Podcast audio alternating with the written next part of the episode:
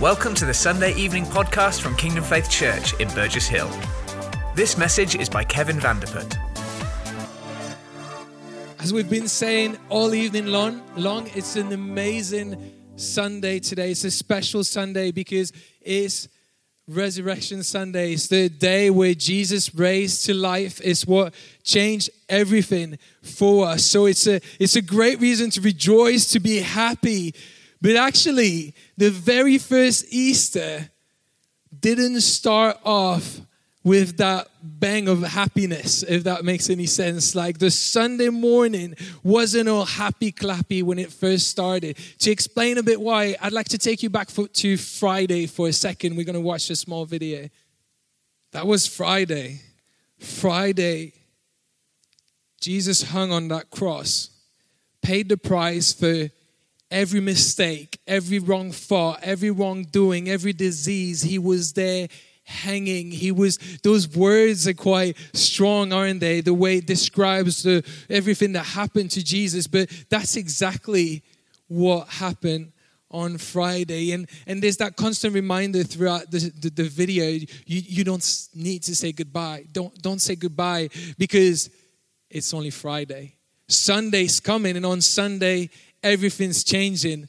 Yet for the disciple, they had to live through the end of Friday, live through Saturday, and Sunday morning starts. And Friday wasn't really a good day for them. However, you could argue that they had been told and warned that this would happen. But nevertheless, they felt probably hopeless and without direction. Some already on their way back to their, to their hometown. There was no Jesus anymore, so no purpose in what they were doing.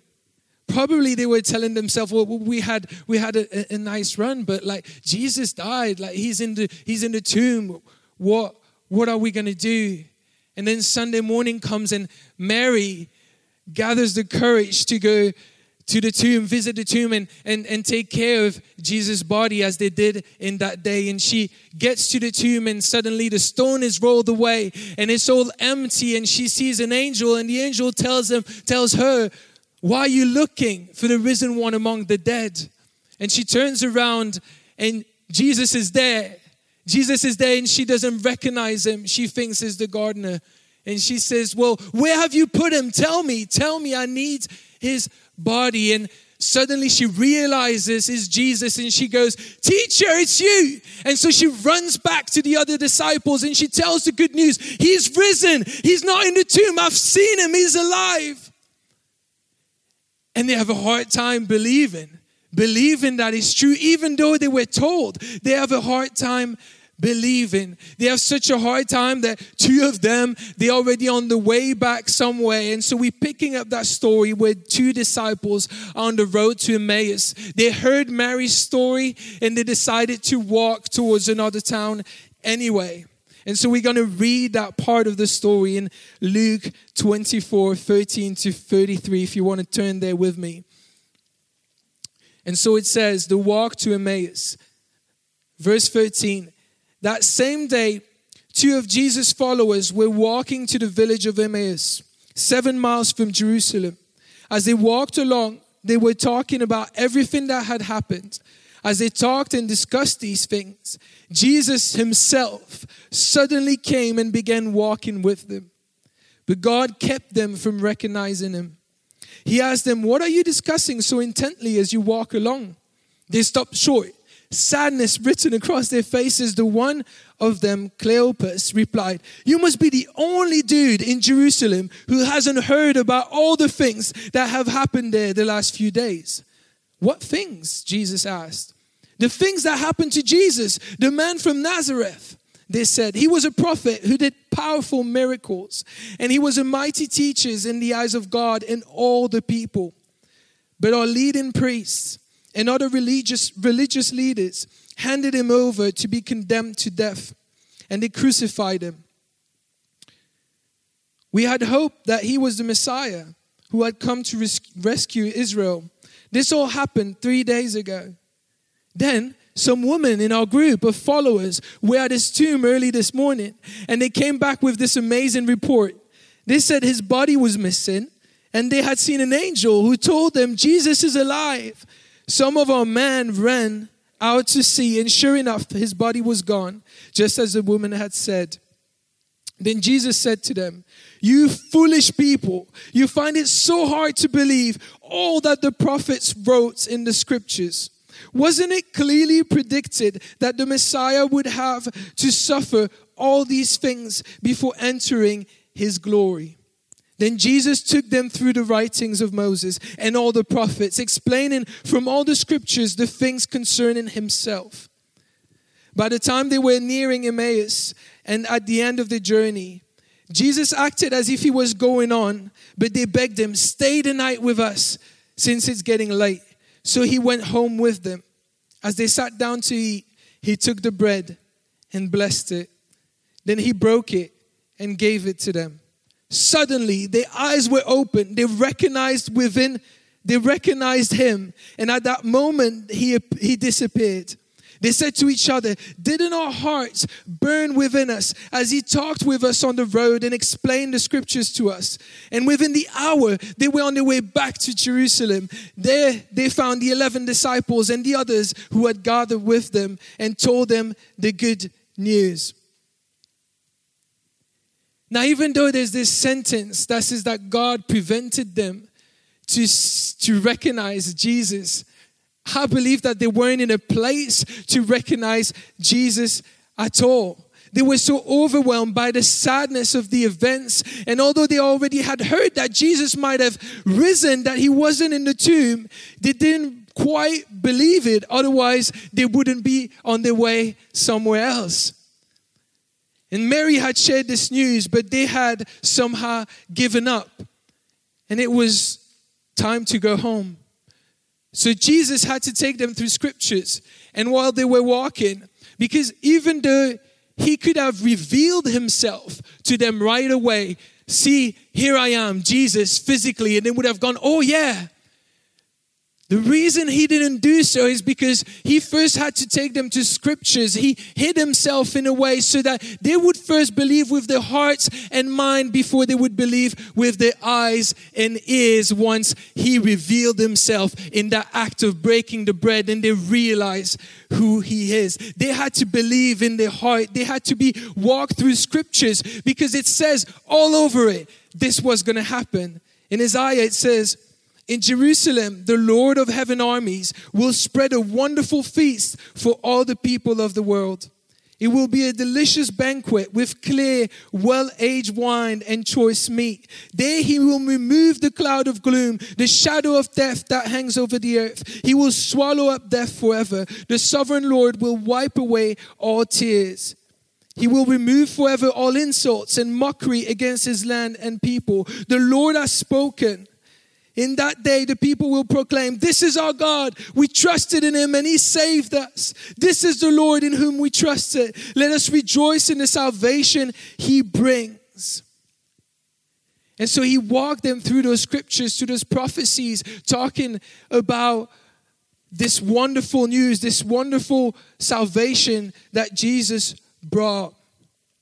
Yet, they couldn't recognize Jesus. They let their circumstances become bigger than the presence. They were in the presence of resurrection power, in the presence of greatness, in the presence of their King, Jesus Himself. Yet they were so overwhelmed by the circumstances of Friday that they couldn't recognize what was going on.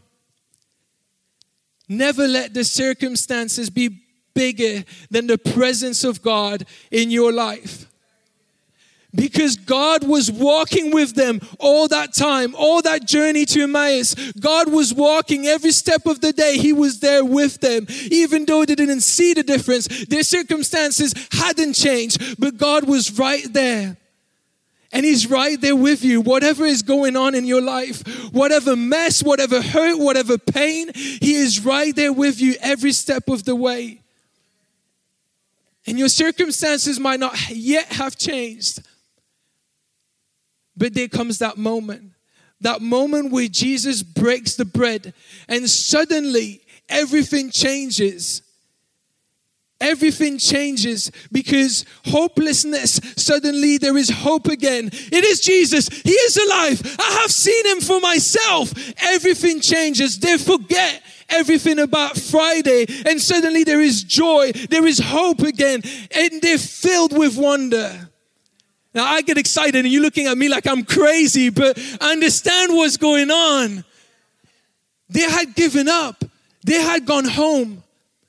But God was with them all along on that road. God is with you in the midst of everything that's going on. And I believe that today there's going to be this moment where God is going to reveal himself and situations are going to switch. Things are going to change and hopelessness is changing hope because God has good plans for us, plans for a future and a hope.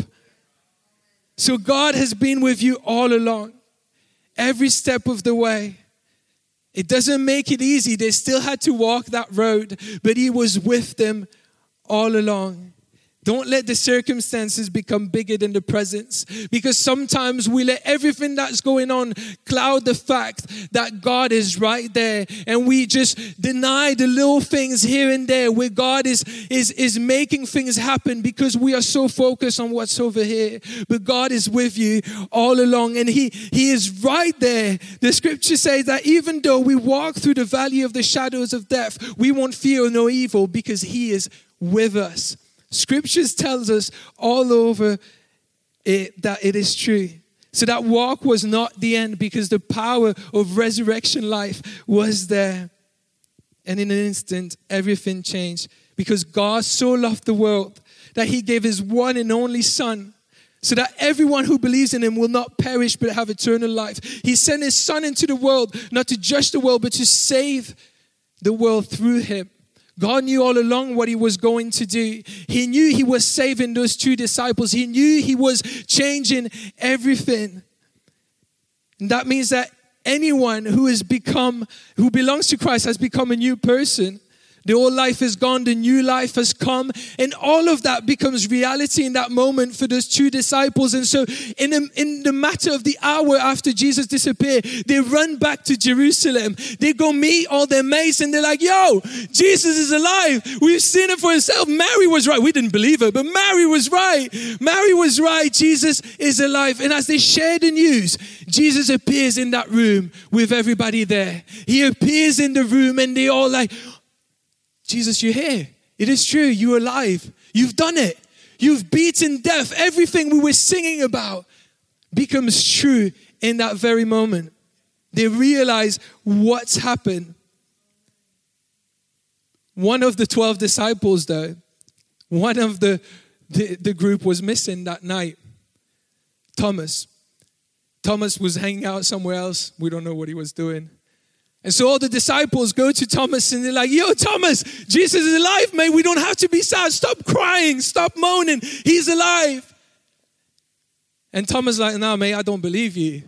I, I, I, unless I see it myself, unless I can touch his wounds, unless I can, I can touch his side where the, where the, the spear went through, I won't believe it. A couple days, couple days later, they're all in a room and they lock themselves in rooms because they are scared of the Jewish leaders who are still after them because they were following Jesus. And it says in John 20, one of the 12 disciples, Thomas, was not with the others when Jesus came. They told him, We have seen the Lord, but he replied, I won't believe it. Unless I see the nails, wounds, the nail wounds in his hands, put my fingers into them, and place my hand into the wounds in his side. Eight days later, the disciples were together again, and this time Thomas was with them. The doors were locked, but suddenly, as before, Jesus was standing among them. Peace be with you, he said. Then he said to Thomas, I know you've been longing for this moment, Thomas. Put your fingers right here and look at my hands. Put your hand into the wound in my side. Don't be faithless any longer. Believe. And then he says, My Lord, my God, Thomas exclaimed. Then Jesus told him, You believe because you have seen me. Blessed are those who believe without seeing me. Just like Thomas, maybe you've been having doubts. Maybe you're thinking, How? How can it be that this man raised to life again and he's he's changing the lives of all those people around me and and they believe that he is there. They believe like the other 11 disciples did everybody mary they believe. Yet i have my doubts. I'm not sure. Is this truly possible? Is this truly possible? I believe that jesus wants to make it clear to you tonight. I believe that he want he's telling you look touch me encounter me tonight. Though you might not see him physically he is right here. And, and, and it's, it's back to what the two experienced on the road to Emmaus. They said, Weren't our hearts burning as he was speaking to us? There was something happening in us. Tonight, I believe there's something that's going to happen in our hearts. Our hearts are going to be burning. Your heart might be burning already. And just like Thomas, Jesus wants to say, I long for a relationship with you. I paid that price on the cross for you because that's what he did. He paid the price on the cross for each and every one of us. It's such a beautiful story of love. And sometimes we are so consumed by everything that goes on that we don't see how God, in the midst of every problem that we have, every circumstance, every pain, He is right there with us. But I promise you, if you trust Him, if you say, God, come and do something, He will show up because He is faithful. And nothing is bigger than Him, nothing is stronger than Him, and He can change your life again. It is not His will that you live with whatever is afflicting you today. Because he paid the price on that cross. He took everything away on that cross 2,000 years ago. Don't leave tonight with whatever chain is holding you, whatever pain you have, whatever image you want to put on what's going on. The video said every every insult, every lustful thought, every every you can put anything there, every sense of depression, everything. He paid the price for those things. He doesn't want you to be bound to that.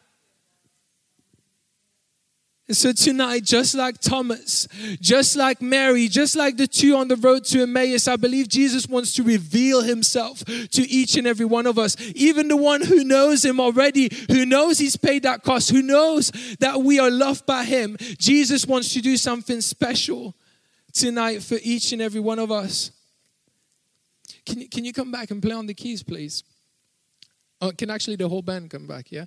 That all right? Thank you. Um, he wants to do something tonight. He wants to show us what it must have felt like 2,000 years ago when hopelessness was changed to hope in a minute, when situation completely transformed. Jesus did it all for us. However, we might have felt worthless, He's bringing worth. Wherever we might have pain, He's restoring us completely. Wherever there is past hurt, He is bringing relief. So, if we can all stand, I simply, I really believe that Jesus wants to meet with us tonight. He longs to meet with us tonight. So, if you if you take that step just like Thomas did, because there was something that Thomas had to do. Jesus said, Come, come and touch me, come and see for yourself. But if Thomas had stayed there where he was, nothing would have happened. Yet he knew he was God because the door was locked. Yet Jesus appeared. No human can do that. A human person has to walk through the door, right? Jesus appeared suddenly in the room. He knew it was God. So tonight, take that step. Come and meet with Jesus. Ask Him. He will meet, He wants to meet your need. He wants that relationship with you. He wants to meet with you more than you ever will. Because He created you, He formed you, He knows you by name already. He's seen all the pain, the hurt, everything you have walked through in your journey. He knows.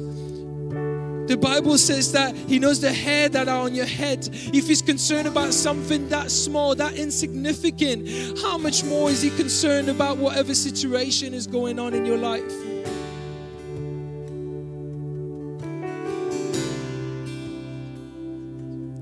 Just start talking to God. Dare to ask Him, Jesus, show yourself to me tonight. I'm taking that step, love, just like Thomas did. I dare to believe that you are still alive, that you are still in the business of changing life, that just like you did for Mary and those two disciples on the road, you are going to bring hope again. You are going to restore things. If you need healing tonight, I believe that Jesus wants to meet that need right where you are. There doesn't need to be anything fancy, it doesn't need to be any atmosphere, anything going on. Jesus is right there and He wants to heal you. Whatever is causing pain, He wants to heal it. Any sense of depression, He can take care of that. He wants to take that depression away, fill your li- life with love, with affection, with joy, because that's what He gives. He took it on the cross, that depression. He took that pain that you're feeling on the cross. It's no longer yours because He made you brand new. He made you brand new. He paid the price so that you wouldn't have to live through that. But it takes that one step of surrender. Jesus, I'm here. And yet again, I dare to believe. I've been here before, maybe, but I dare to believe that you heal tonight, that you transform situations tonight, that the situation I have with my family that is going on, that's been that's been just heavy on my heart, Father, I believe you can transform that. I believe that there can be peace in the household again. Jesus, come and bring peace into that household again. Father, we long for you. We are so thankful for what you did on that cross. Father, your word says that whoever believes, whoever believes in you, will be made new, will have a new life.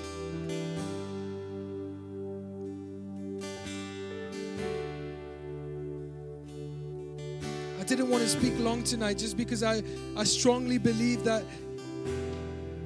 Easter and the resurrection of Jesus is more about an encounter than about any words I could share.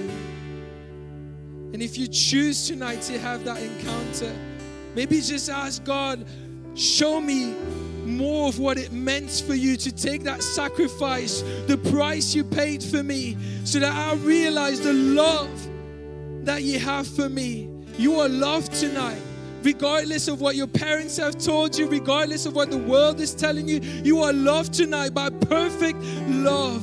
The perfect image of love. The Creator loves you deeply tonight.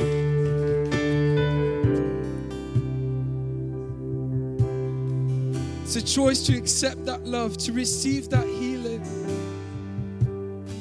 Jesus, we want to encounter you right now. I believe that you are alive, that you are in this room. And though we might not see you with our eyes, you said in your word, Blessed are those who believe without seeing. Father, we believe. Come and encounter us right now. Thank you, Father. Thank you for listening to this Kingdom Faith podcast. We trust it's been an encouragement to you. For more information and resources from Kingdom Faith and our other audio and video podcasts, please visit www.kingdomfaith.com.